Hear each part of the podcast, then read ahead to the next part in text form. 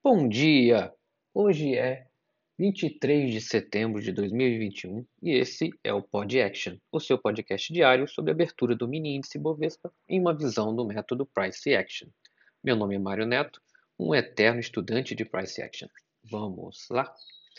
Avaliando o gráfico diário do WIN V de Viola 21.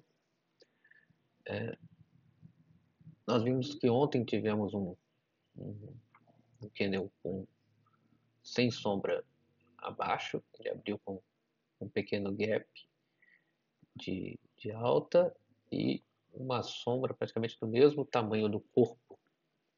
Ainda estamos nesse broadband de baixa desde lá do início de junho, né?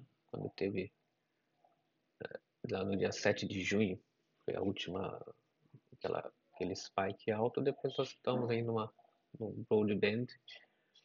Vocês veem que já teve o terceiro toque aqui lá no dia 20, na segunda-feira, e ele, como eu falei, estaria retornando para o meio desse, desse broadband.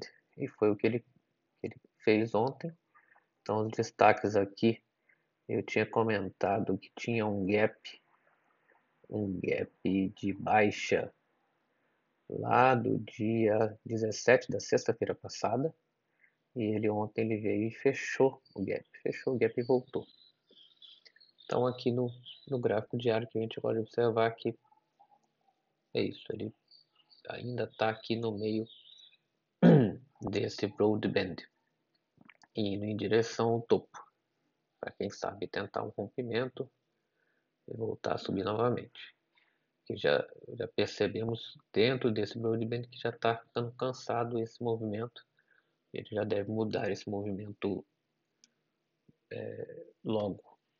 No gráfico dos 60 minutos, fica claro, se vocês verem aqui nessa barra do dia da sexta-feira passada, do dia 17, essas duas barras maiores de venda, e tem um gap de venda grande aqui entre os 113,572 e o 112,210, é um gap que foi deixado, que eu venho comentado essas, essas, essa semana.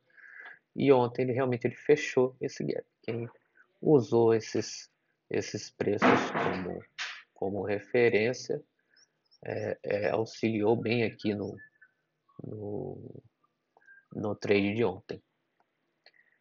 É, no gráfico de 15 minutos, a gente já olhando mais próximo do, do dia de ontem, dia de ontem com um movimento praticamente de alta até o meio da tarde, depois ele caiu, mas foi um movimento bem forte de alta. Depois na parte da tarde ele tentou, teve uma queda brusca aqui por volta das 15h30, também tá, deu um trade muito bom. É, e depois ele entrou na lateralidade no final da tarde. Tá? Mas é, queria destacar aqui que um preço, um magneto muito forte aqui no 112,750. Você vê que no final, no final da manhã ele parou nesse preço.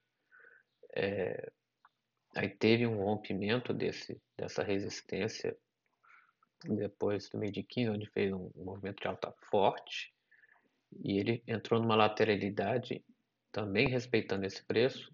Tá? E depois ele, ele, ele na descida da tarde você percebe o rompimento desse, desse preço novamente com muita força até ele vir tentar ir lá embaixo no 112, 170 que é um outro preço muito forte.